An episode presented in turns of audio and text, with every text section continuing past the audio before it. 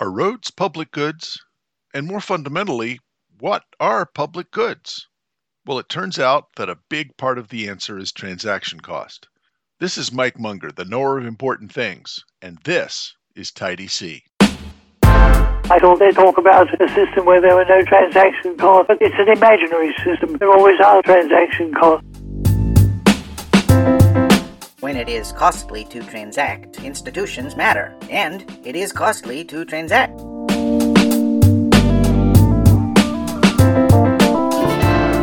Last week, I read a letter that we got here at the show. Are roads public goods? And since that's a question, and the answer to all questions is transaction cost, then what do public goods have to do with transaction costs? Let's take a step back for a minute. There's four different types of goods public goods, common pool resources, club goods, and private goods. Now, public goods are non rival and non excludable. If my consumption reduces the amount available to others, that's rival. So an apple is rival. If I eat it, you can't. National defense is non rival. Another citizen or another 100,000 citizens doesn't reduce the amount available to others. So excludable means that the producer can withhold or deny consumption to someone who doesn't pay. I can prevent you from taking and eating my apple, so apples are potentially excludable. If you don't pay your taxes, I can't prevent you from being protected by national defense. So if a good is non rival and non excludable, it's a public good.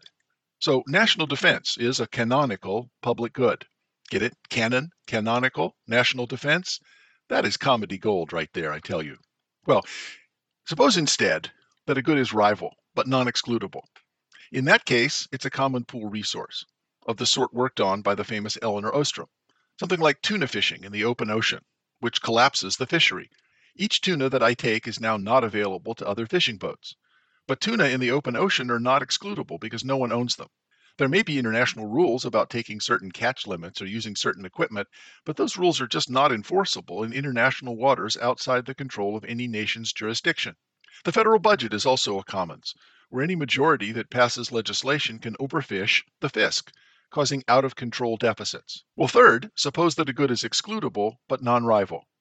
Then it's a club good of the sort worked on by the famous James Buchanan, something like the Swim and Racket Club in many neighborhoods or wireless internet. These are locally non rival up to a point, and you can keep out free riders with an entry guard or password protection. If a good is rival and excludable at low transaction cost, then it's a public good.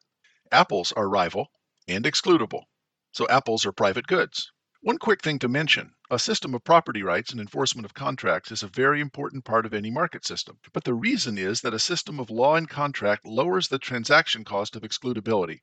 There are very few pure private goods because exclusion always requires some transaction costs. I have to list or agree on a price, charge the money, deliver the product, and enforce against forcible or fraudulent theft. Exclusion is all about transaction cost, in fact, all the way down. Saying that an apple is a private good assumes that there are background institutions, either in a sense of propriety, where we think we should keep our promises and not steal, or actual enforcement by a security agency to make excludability cheap compared to the value of the transaction. If the cost of exclusion is a substantial fraction of the value of the transaction, then it's not really a public good. There aren't really many pure public goods either. Calling something a public good is a trick to say you think that the state should use tax money to give you and your friends something that you want.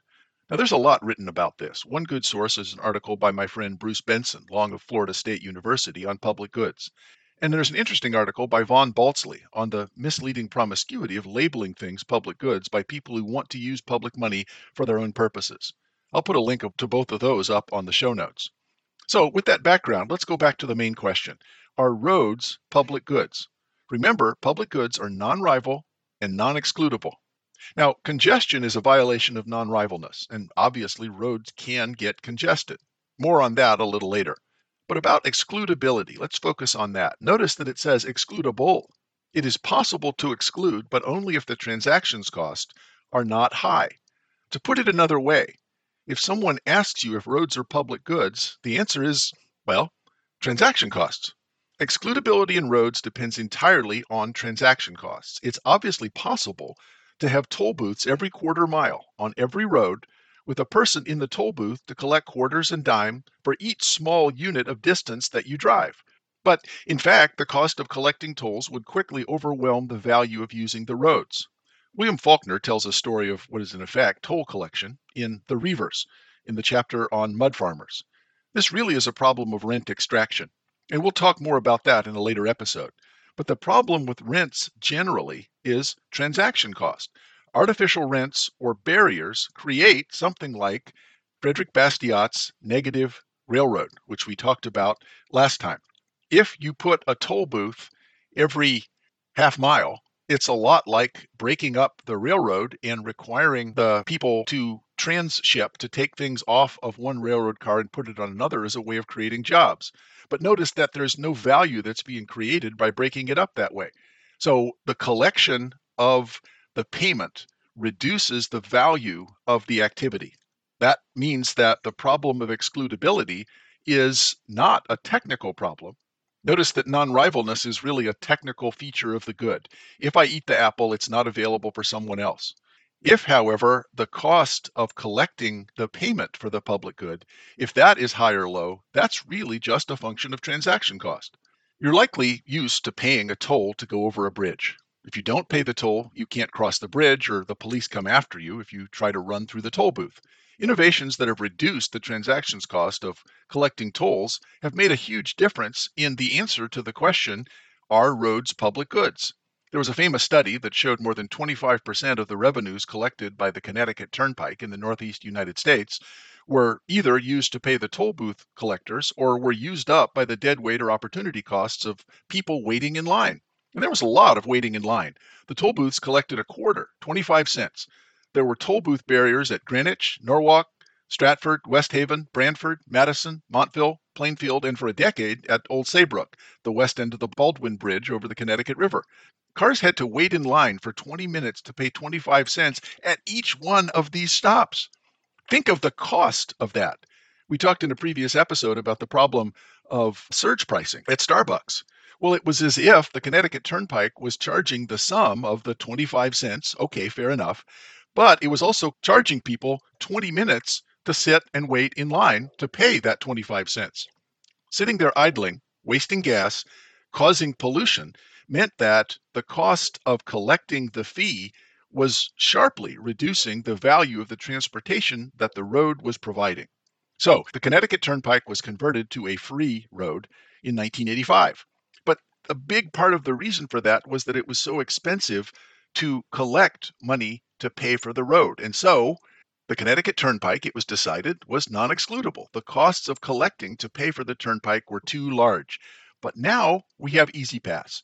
Instead of having to wait in line and stop and throw in a quarter, or worse, get change from a human being at the toll booth, I can pass through quite quickly in the E-ZPass lane, and my process through however many miles I go to use the turnpike is recorded electronically, and my account is charged.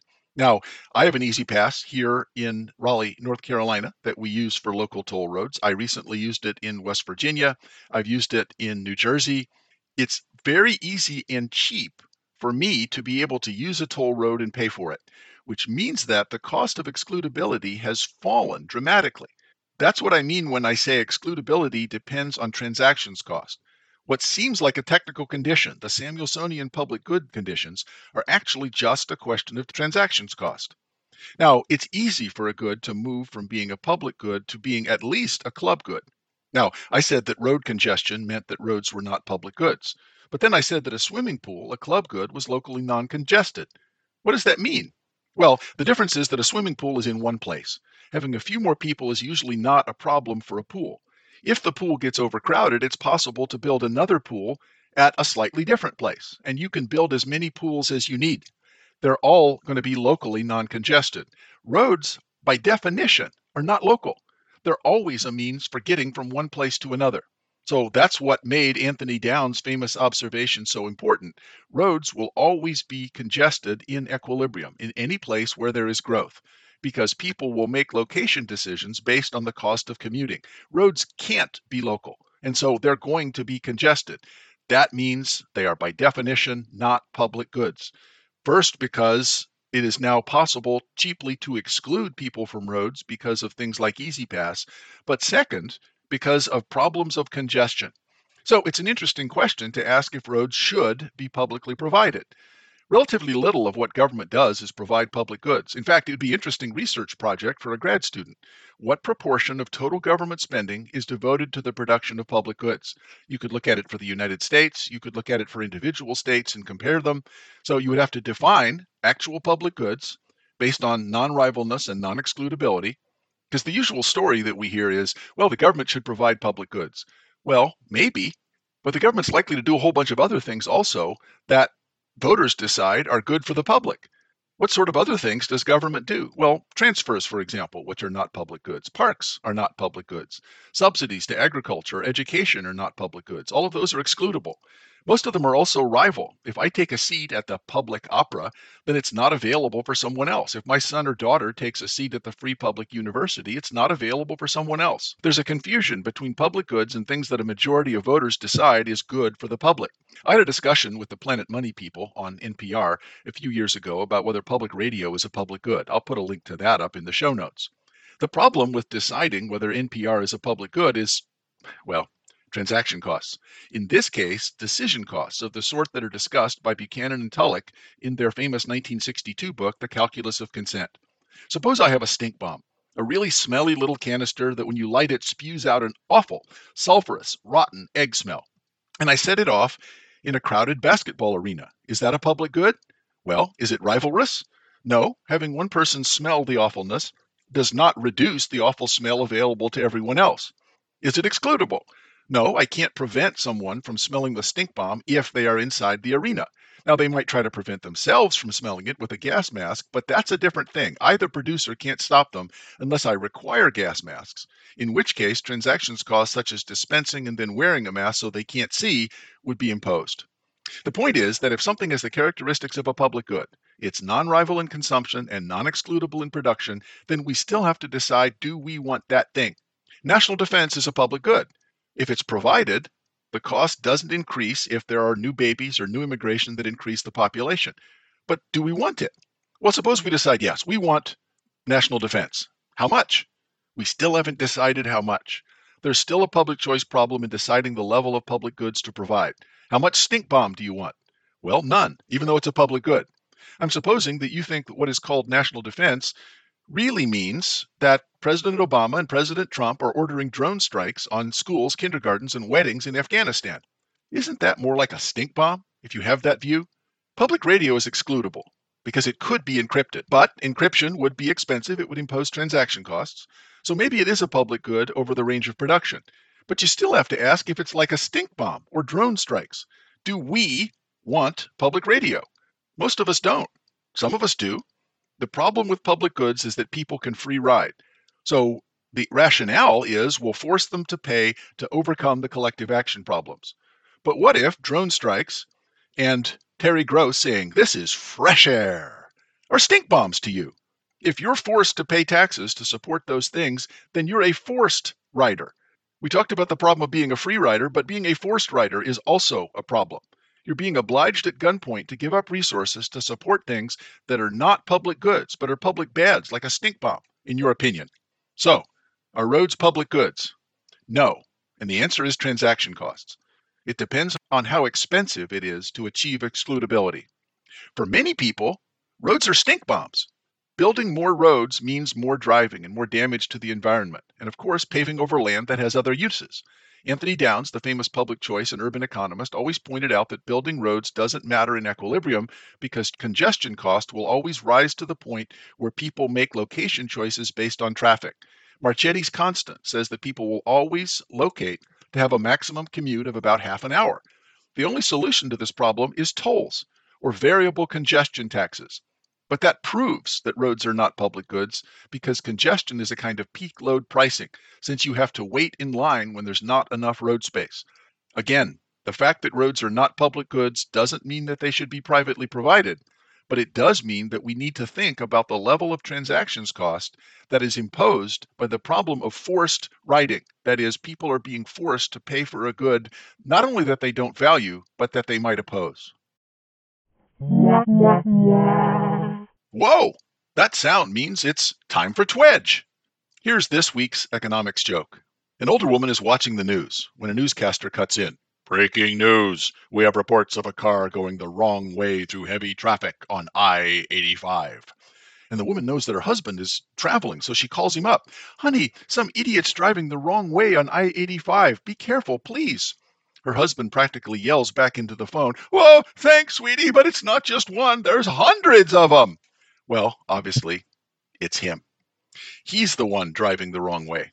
So, the reason why this not very funny economics joke is important for our subject of roads this week is that it involves transaction cost.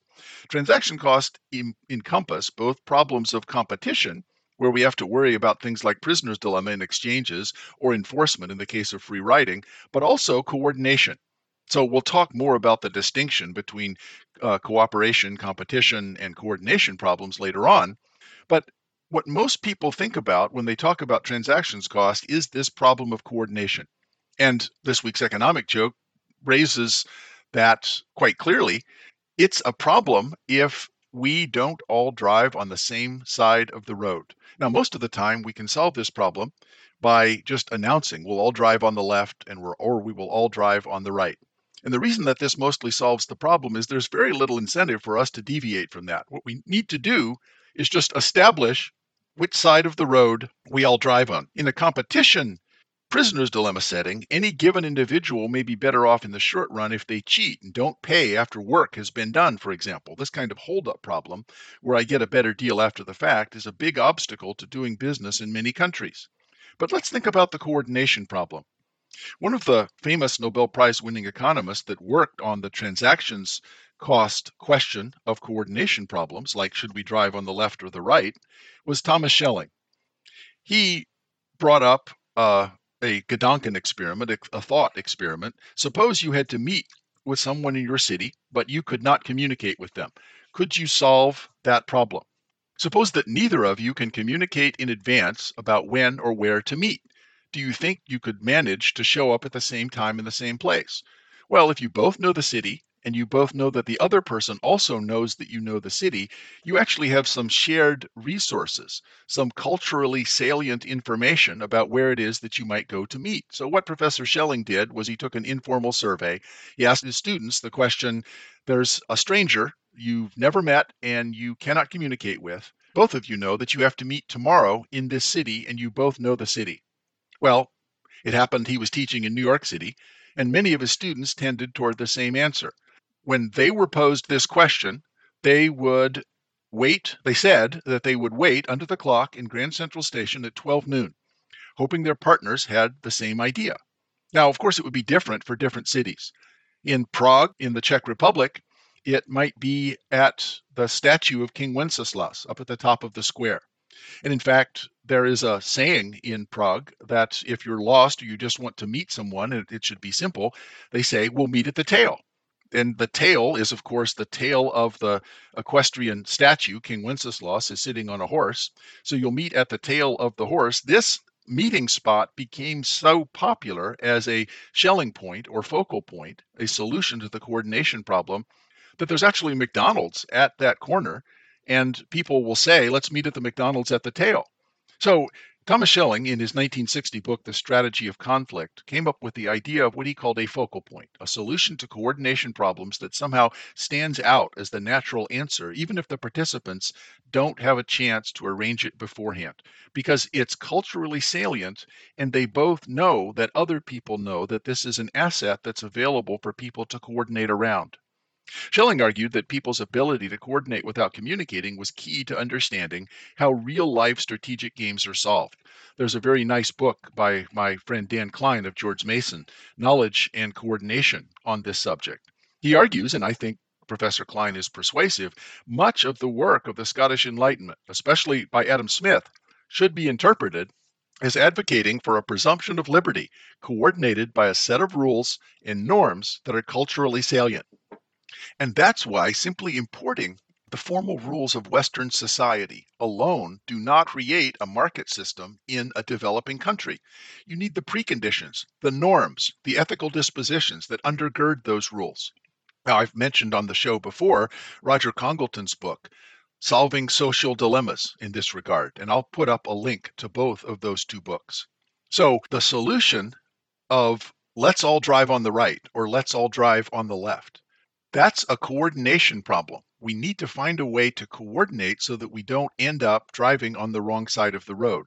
That's literally true, but it's also a good metaphor for understanding much of what we need to do to coordinate people's various and sometimes conflicting plans and purposes.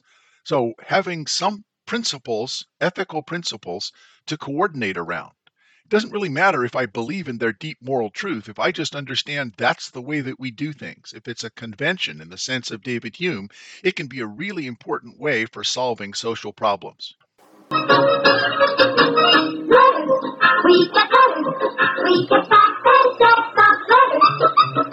Well, this week's letter is from MZ.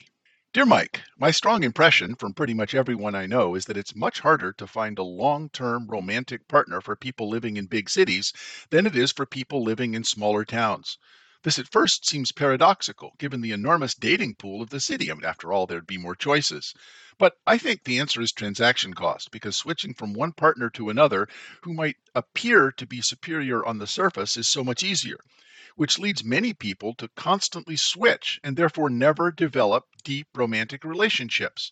So the question is can you think of examples of the same kind of dynamic in more traditional markets?